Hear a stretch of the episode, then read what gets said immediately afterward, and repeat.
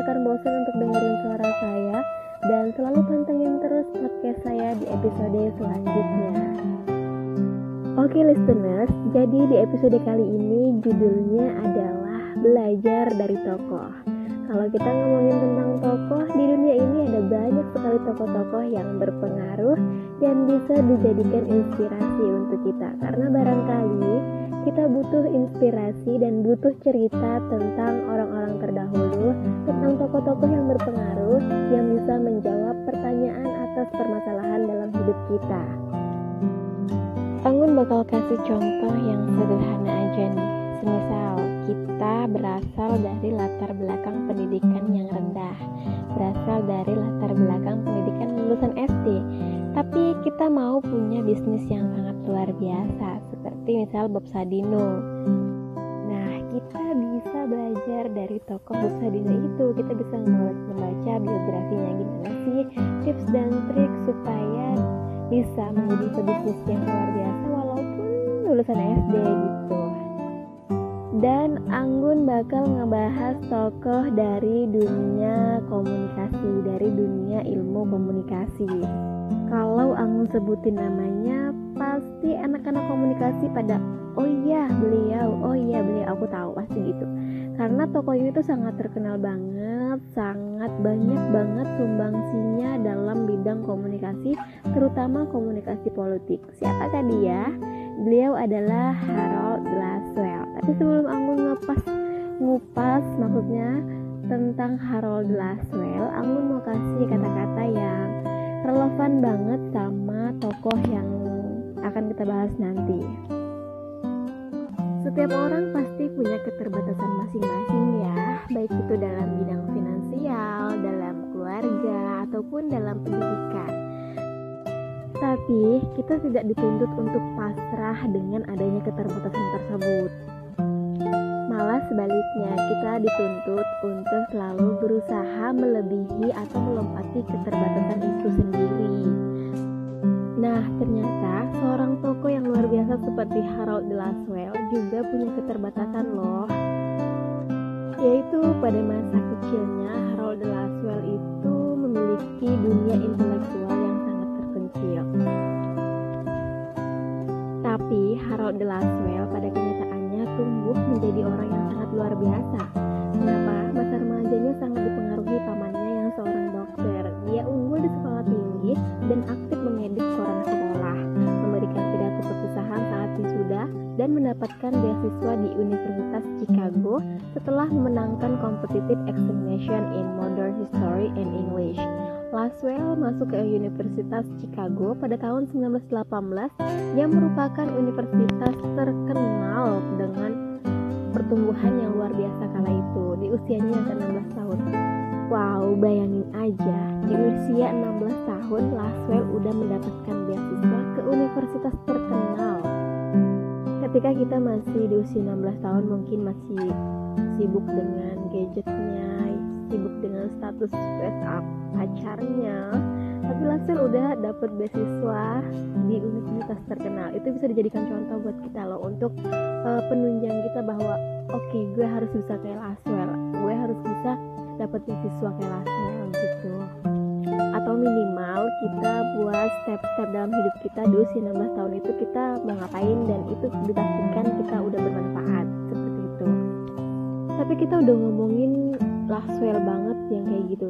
Kita belum kenalan banget sebenarnya Laswell itu latar belakangnya kayak gimana Laswell itu uh, lahir tahun berapa itu kita belum sebutin. Makanya kita kenalan dulu oke? Okay? dari mulai siapa Laswell dan latar belakangnya bagaimana jadi listeners yang lagi dengerin podcast Anggun Harold Laswell itu adalah seorang ilmuwan politik yang terkemuka di Amerika Serikat beliau lahir pada tanggal 13 Februari pada tahun 1902 dan meninggal pada 18 Desember 1978 di usia yang ke-76 tahun. Wow, 78 itu kalau nggak salah ibu saya baru lahir deh kayaknya, tapi Laswell udah meninggal dunia. Selain seorang ilmuwan politik terkemuka Amerika Serikat, Laswell juga seorang pencetus teori komunikasi. Kalau misalkan kamu anak komunikasi, pasti kamu tahu yang mana teori-teori dari Harold Laswell ini. Uh, selain itu, beliau juga adalah seorang profesor di Chicago School of Sociology di Yale University Selain itu, dia juga adalah Presiden Asosiasi Ilmu Politik Amerika dan Akademi Seni dan Sains Dunia. Laswell termasuk sebagai inovator kreatif dan ilmu-ilmu sosial di abad ke-20. Jadi Laswell itu adalah termasuk sebagai inovator kreatif dalam ilmu-ilmu sosial di abad ke-20. Begitu. Oleh kita masuk ke latar belakang um, Harold de Laswell ini. Jadi Harold de Laswell seperti yang sudah saya sebutin tadi, dia lahir pada tanggal 13 Februari 1902. Beliau lahir di Donaldson, Illinois. Oke, okay, sorry, beliau lahir pada tanggal 13 Februari 1902 di Donaldson, Illinois. Ayahnya adalah seorang pendeta Prebis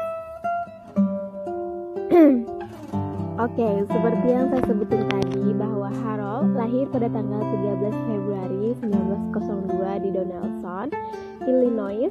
Ayahnya adalah seorang pendeta Presbyterian, ibunya guru, dan kakaknya meninggal dunia pada masa kecil.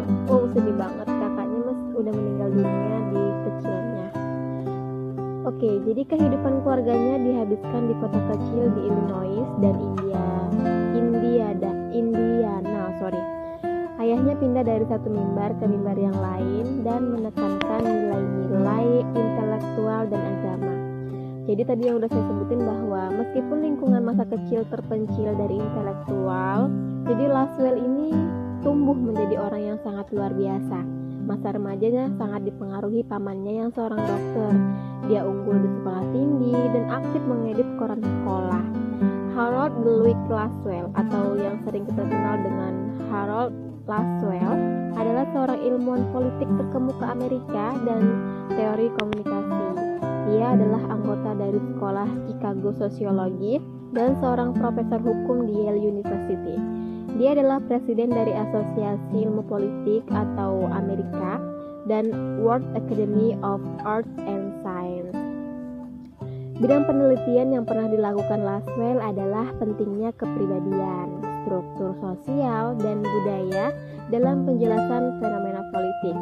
Dia tercatat menjadi ilmuwan yang menggunakan berbagai pendekatan sosiologi dan kemudian menjadi standar di berbagai tradisi intelektual termasuk teknik wawancara, analisis isi, para eksperimental, teknik, dan pengukuran statistik. Kalau misalkan kita anak komunikasi yang ditanya apa sih pengertian dari komunikasi itu, biasanya anak komunikasi itu akan sangat mudah mengingat pengertian dari komunikasi itu melalui teori yang dicetuskan oleh Harold ini. Apakah itu? Aduh anak komunikasi pasti udah, oh ya ini, ini, ini gitu. Kalau yang belum tahu nggak apa-apa, kita belajar bareng-bareng. Ini aku bakal ngasih tahu banget sebenarnya teori yang dijelas teori yang dijelaskan oleh Harold itu seperti apa jadi Harold Laswell ini mengatakan bahwa komunikasi is who say what to whom in which channel with what effect aduh anggun itu artinya apa sih gitu kan kok pakai bahasa Inggris enggak emang jadi awalnya itu pakai bahasa Inggris ntar anggun jelasin deh apa arti dari kata-kata tadi kita mulai dari who. Who itu adalah siapa. Say apa? Apa yang dikatakan? Say itu katakan. Who say what? Apa? Seseorang siapa mengatakan apa? To whom? Untuk siapa? In which channel? Dalam media apa?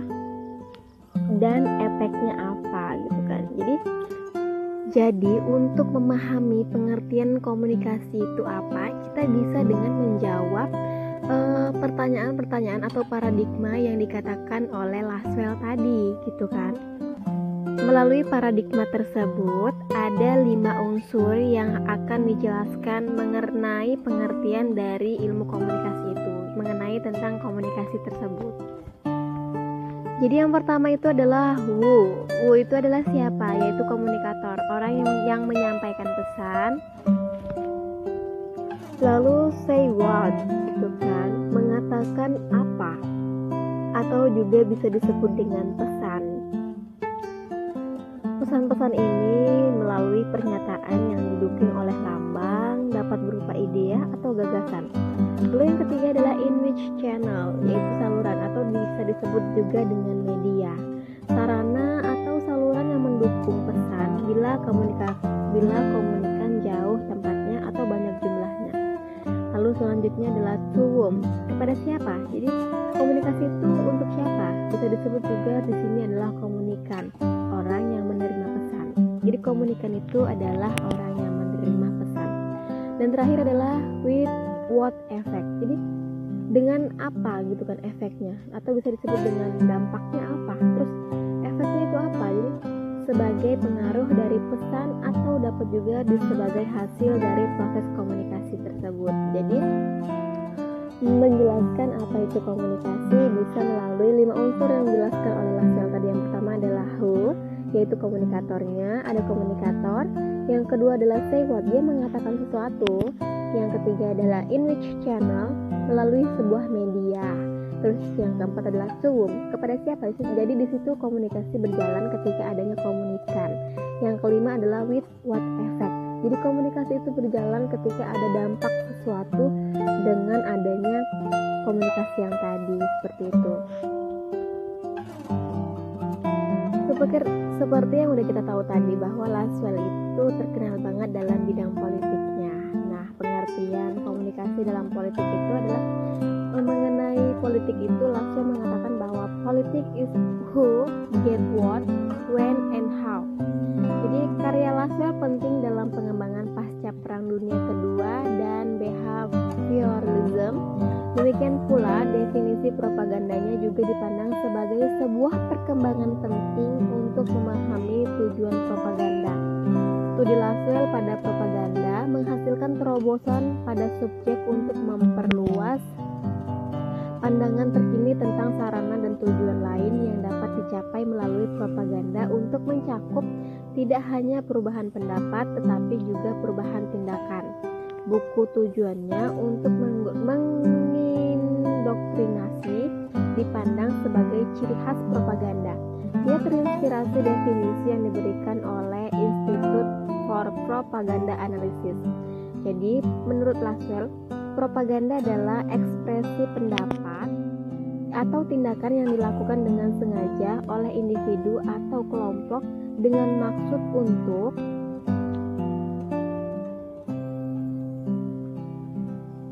mempengaruhi pendapat atau tindakan orang lain atau kelompok untuk tujuan-tujuan yang telah ditentukan melalui manipulasi psikologis. Harold Laswell menyebutkan tiga fungsi dasar yang menyebabkan manusia perlu berkomunikasi. Yang pertama adalah hasrat manusia untuk mengontrol lingkungannya. Jadi manusia itu memiliki hasrat untuk mengontrol lingkungannya sehingga manusia berkomunikasi. Yang kedua adalah upaya manusia untuk dapat beradaptasi dengan lingkungannya. Jadi manusia perlu ber berkomunikasi karena dia ingin beradaptasi dengan ketiga adalah upaya untuk melakukan transformasi warisan sosialisasi. Jadi, manusia itu ingin memiliki perubahan dalam uh, warisan sosialisasi sehingga mereka berkomunikasi. Oke, okay, uh, Laswell juga pernah mendapatkan beasiswa postdoktoral loh oleh Science Research Council Sosial untuk satu tahun dan menghabiskan sebagian besar di Berlin menjalani psikoanalisis di tangan Theodor Reich, seorang mahasiswa dari Freud pada akhir tahun 1928 dan 1929 berkonsultasi dengan direktur psikiatri dari lembaga mental yang paling penting di pesisir timur, menekankan kenangan mereka kasus pasien politisi. Dengan izin mereka, ia meriksa catatan psikiatri di St. Elizabeth di Washington DC, Harvard dan Enoch Park rumah sakit dekat Baltimore, Pennsylvania, State Hospital di Philadelphia, Bloomingdale, rumah sakit Wake Client, New York, dan Boston Hospital Psikopat, dia juga memberikan wawancara psikiatri dalam ke sejumlah sukarelawan. Selain memahami isi propaganda, Laswell juga tertarik pada bagaimana propaganda dapat membentuk opini publik. Wow, berarti uh, Laswell tertarik akan itu. Hal ini terutama berhadapan dengan memahami efek dari media.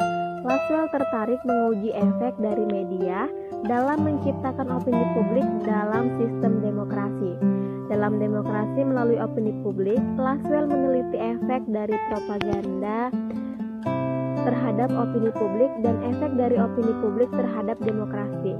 Laswell mengklaim bahwa pemerintah bertindak demokrat pada opini publik dan opini publik bertindak secara terbuka kepada pemerintah. Yang mempengaruhi hubungan ini adalah adanya propaganda karena propaganda ini general kecurigaan diarahkan terhadap semua sumber informasi. Warga dapat meyakinkan diri bahwa itu adalah harapan untuk mendapatkan kebenaran tentang urusan publik. Dengan cara ini, Laswell telah menciptakan siklus di mana masyarakat terbatas pada sistem yang disajikan kepada mereka dan juga khawatir untuk menerimanya. Oke, jadi Laswell memandang proses komunikasi dimulai dari sumber sebagai titik awal komunikasi itu berhasil. Oke, saya ulangi. Jadi Laswell memandang proses komunikasi dimulai dari sumber sebagai titik awal komunikasi itu berasal. Dalam diri sumber terjadi proses pengkodean atau encoding, yakni ketika ide diubah menjadi kode atau simbol bahasa gerak-gerik dan sebagainya di alam pikirannya kemudian diekspresikan menjadi sebuah pesan berupa produk fisik seperti kata-kata yang diucapkan, dicetak, ekspresi wajah, dan lain-lain yang disampaikan melalui saluran tertentu kepada penerima. Pesan tersebut diterima berupa ide atau simbol dan terlebih dahulu melalui proses pembacaan kode atau decoding dalam diri penerima dengan menyusunnya kembali guna memperoleh pengertian. Demikian selanjutnya terjadi proses yang sama dalam diri komunikan yang berubah menjadi komunikator atau sumber dari proses encoding maupun decoding dalam penyampaian pesan sebagai feedback atau respon. Oke, selanjutnya adalah masih tentang Laswell. Jadi Laswell mengatakan adanya propaganda teknik in the world war. Artinya itu adalah propaganda teknik propaganda di dunia peperangan. Jadi ia berfokus pada melakukan kedua analisis kuantitatif dan kualitatif dari propaganda. Memahami isi dari propaganda dan menemukan efek propaganda pada audiens massa Laswell dikaitkan dengan menciptakan prosedur komunikasi massa di analisis isi. Analisis Laswell yang paling terkenal adalah pemeriksaan isi propaganda selama Perang Dunia I dan II. Berarti Laswell terlibat langsung dengan adanya Perang Dunia I dan Perang Dunia Kedua. Dalam teknik propaganda dalam Perang Dunia, Laswell meneliti teknik propaganda melalui analisis isi dan datang ke beberapa kesimpulan yang mencolok. Laswell menunjukkan bahwa isi dari propaganda perang harus meresap dalam semua aspek kehidupan warga negara agar efektif. Selanjutnya, Laswell menunjukkan bahwa banyak orang yang dijangkau oleh propaganda ini. Upaya perang akan menjadi lebih efektif.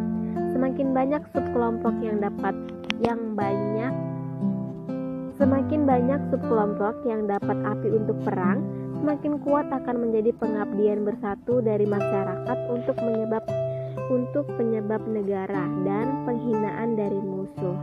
Selanjutnya adalah psikopatologi dan politik.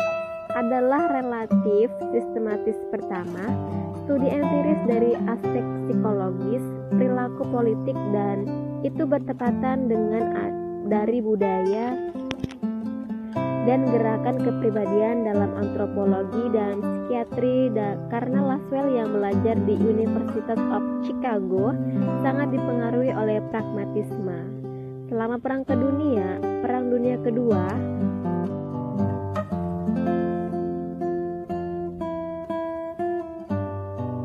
Perang Dunia Kedua, Laswell menjabat kepala divisi eksperimental dan studi komunikasi waktu perang di perpustakaan Kongres.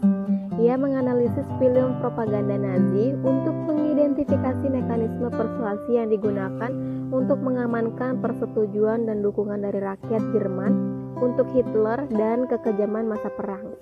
Selalu memandang ke depan, di akhir hidupnya, Laswell bahkan bereksperimen dengan pertanyaan mengenai antropolitik, konsekuensi politik dari kolonialisme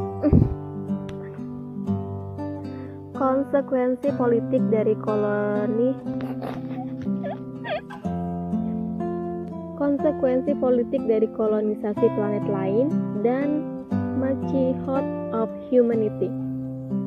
Apa nggak gila tuh jadi Laswell bereksperimen dengan pertanyaan bahwa uh, konsekuensi politik dari kolonisasi planet lain. Udah sampai bawa-bawa planet lain gitu kan. Oh. oke jadi selanjutnya adalah world politics and personal insecurity.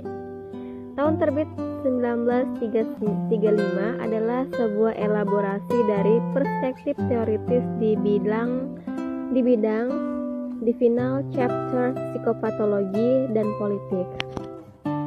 Laswell disebut pendekatan Analisis penjelasan politik konfiguratif dalam konfiguratif analisis proses politik didefinisikan sebagai konflik atas definisi dan distribusi sosial yang dominan nilai-nilai pendapatan, rasa hormat, dan keselamatan oleh para kaum elit. Seperti yang saya katakan tadi bahwa politics is who get what, when, how.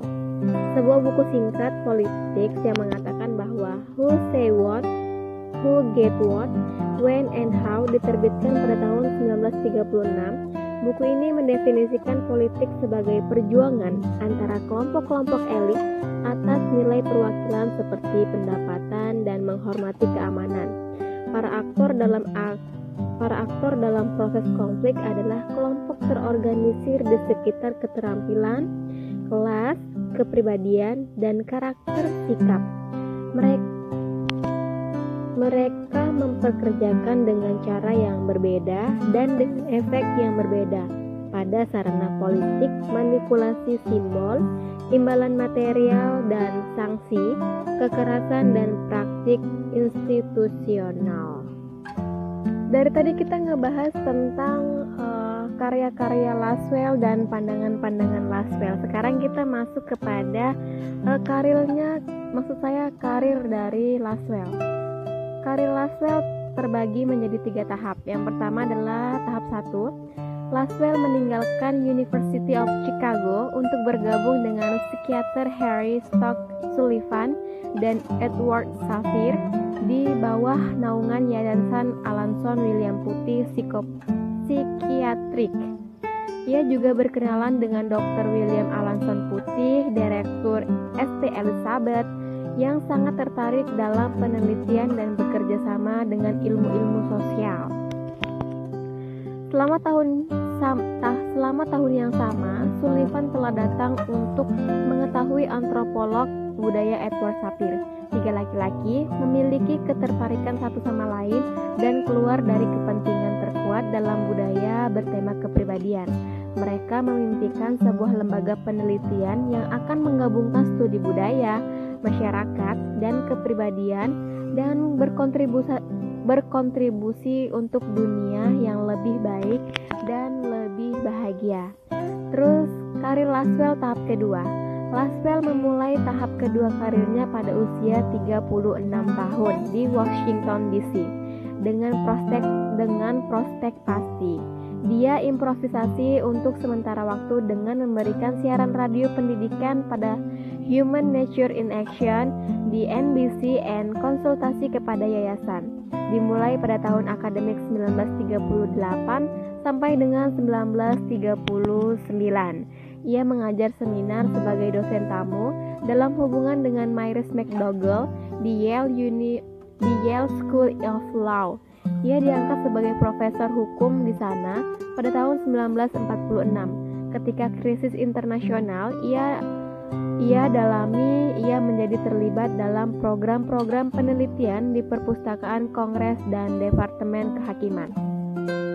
Selama masa Perang Dunia, ia memainkan peran aktif sebagai konsultan untuk kantor fakta dan angka dan organisasi, kantor informasi perang dengan Office of Strategic Service, monitoring layanan broadcast luar negeri, Federal Communication Commission, and Angkatan Darat. Ambisi Laswell selama Perang Kedua adalah mendirikan apa yang disebut sebagai dunia memperhatikan survei Suatu analisis kuantitatif terus-menerus merupakan isi dari media cetak dan siaran prinsip utama dari negara tetangga, negara netral, dan negara musuh. Itu adalah proyek besar proporsi dan disisihkan dalam perang. Lalu karir Laswell pada tahap ketiga. Tahap ketiga dari karir Laswell dimulai pada tahun 1946 ketika ia bergabung dengan Fakultas Yale Law School sebagai profesor hukum. Dia telah mengajar paruh waktu di Yale dalam hubungan dengan Myers McDougall sejak tahun 1938 dan merupakan asosiasi penelitian tamu di Institute of penelitian tamu di Institute of International Studies selama Perang Dunia. Lokasi permanen di New Haven pada tahun 1946 dimungkinkan sebuah kolaborasi dan berbuah antara Laswell dan McDougall dalam pengajaran, penelitian, dan kontribusi kepada teori hukum dan politik.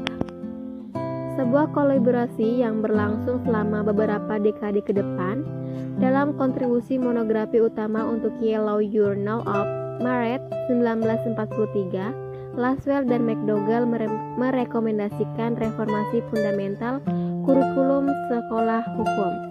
Harold de Laswell menderita stroke. Akhirnya beliau menderita stroke. Jadi akhir hayat Jadi akhir hayat Laswell diakhiri dengan menderita stroke besar pada tanggal 24 Desember 1977 dan tidak pernah pulih. Dia meninggal karena pneumonia. Dia meninggal karena pneumonia.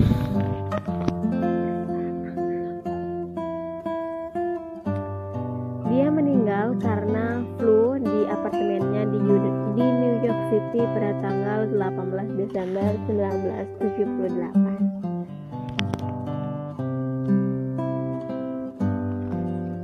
Oke, jadi itu adalah akhir kisah dari Laswell. Itu adalah cerita tentang Laswell, itu adalah biografi tentang Laswell. Jadi meskipun Laswell tadi disebutkan berasal dari uh, intelektual yang terpencil, tapi kita tidak akan pernah menyangka bahwa uh, Laswell berasal dari itu karena karya-karya yang beliau berikan, asumsi-asumsi yang beliau berikan untuk dunia komunikasi, untuk dunia politik itu sangat luar biasa. Oh, dan kita bisa mencontoh dari Laswell tersebut. Jangan sampai sebuah keterbatasan yang kita miliki, keterbatasan yang um, kita miliki dari masa kecil, membuat kita uh, menyerah dengan adanya uh, mimpi-mimpi kita. Oke, okay, demikian yang dapat saya sampaikan, teman-teman untuk selalu uh, teman-teman untuk selalu dengerin podcast saya selanjutnya. Lebih dan kurang saya mohon maaf. Assalamualaikum warahmatullahi wabarakatuh. Selamat beristirahat. Selamat beristirahat.